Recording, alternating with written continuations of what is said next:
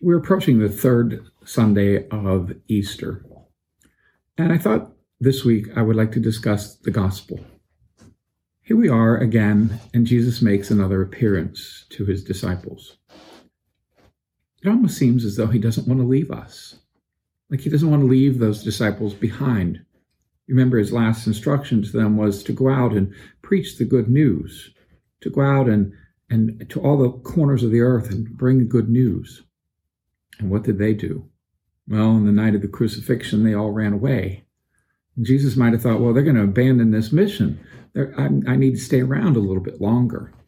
You know, they, they ran away, they hid behind locked doors after the resurrection. And now they return to their previous lives of fishing and hanging out by the water. You know, Jesus finds us wherever we are.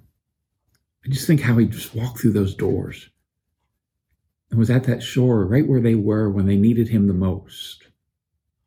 How about the other times when he makes these appearances after Easter? First, I think about the time at the grave when Mary Magdalene was looking for him and she thought he was the gardener. It really says a lot to us. It says that we have a resurrected body, a body that we don't yet recognize, a body for which we hope. It's also a sign to us that our friendship doesn't uh, with each other and with Christ doesn't end with death.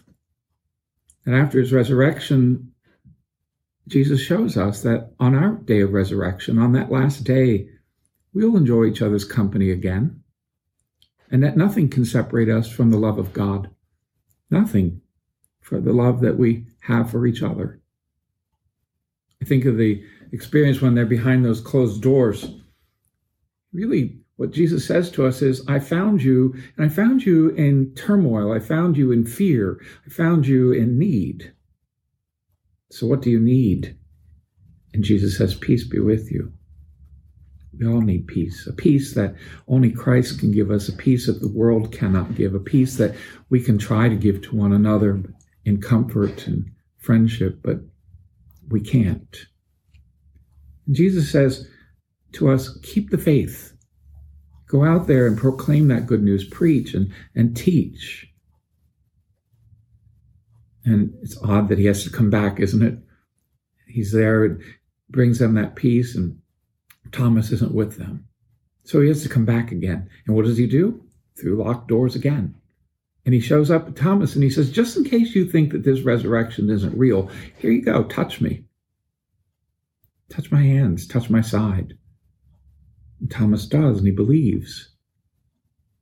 What a wonderful God. You know, what other God have we ever heard of that allows us to touch them, to approach them? People below their dignity don't even come near them when we read our Greek and Roman mythologies. Jesus says to us, When I came off that cross, the curtain in the temple was torn. There's nothing between us and God any longer, and I will come find you wherever you are and I'll bring you my peace.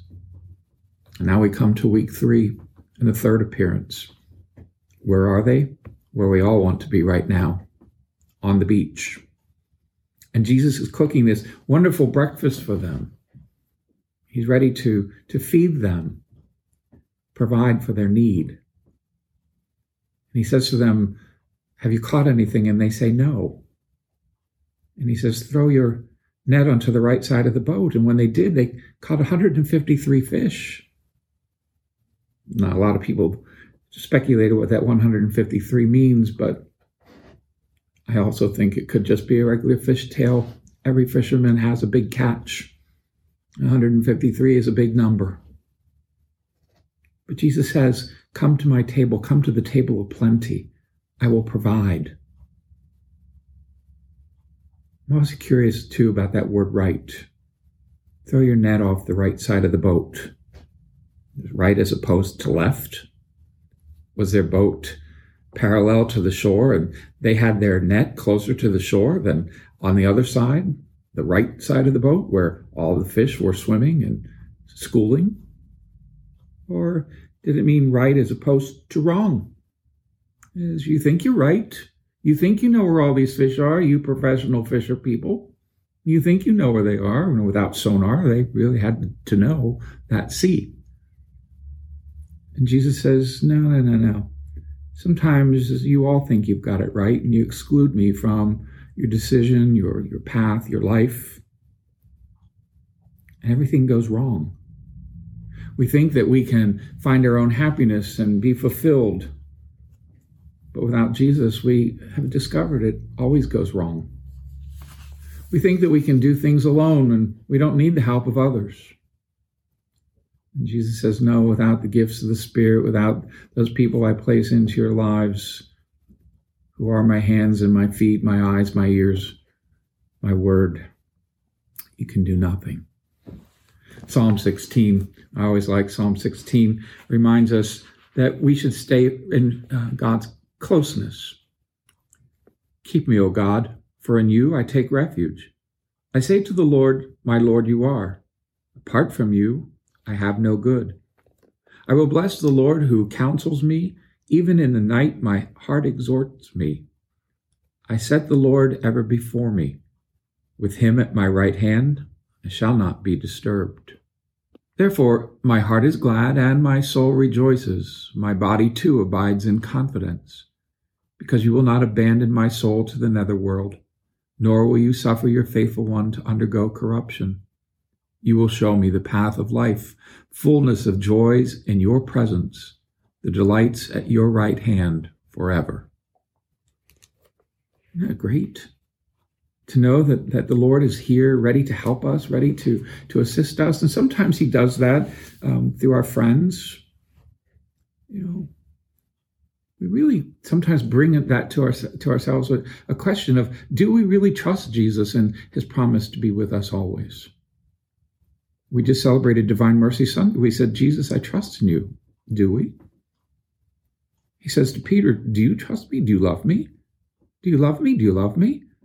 Peter says, Yes, yes, yes. Of course I love you. And Jesus says, Let's do this together. Let's be friends.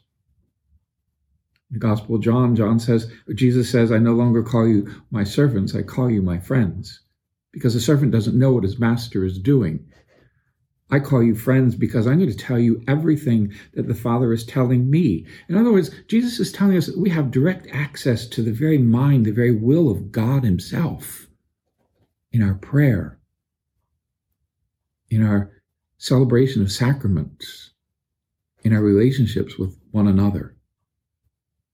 Sirach chapter 6 A faithful friend is a sturdy shelter. He who finds one finds a treasure. And we found that friend in Jesus.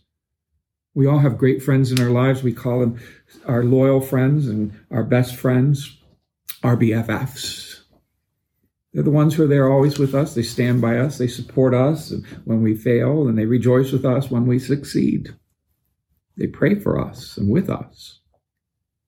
As Michael W. Smith says in that wonderful song, friends are friends forever when the Lord is Lord of them. The friend will not say never because the welcome will not end. That is Jesus Christ. So today, let's pray for our friends, those who stand by us, those who are loyal with us to the call of Christ to serve, to love. Let's stay faithful friends of Jesus. For where else can we find such a faithful friend who will share in our sorrows, who knows our weakness, and who never really wants to leave us?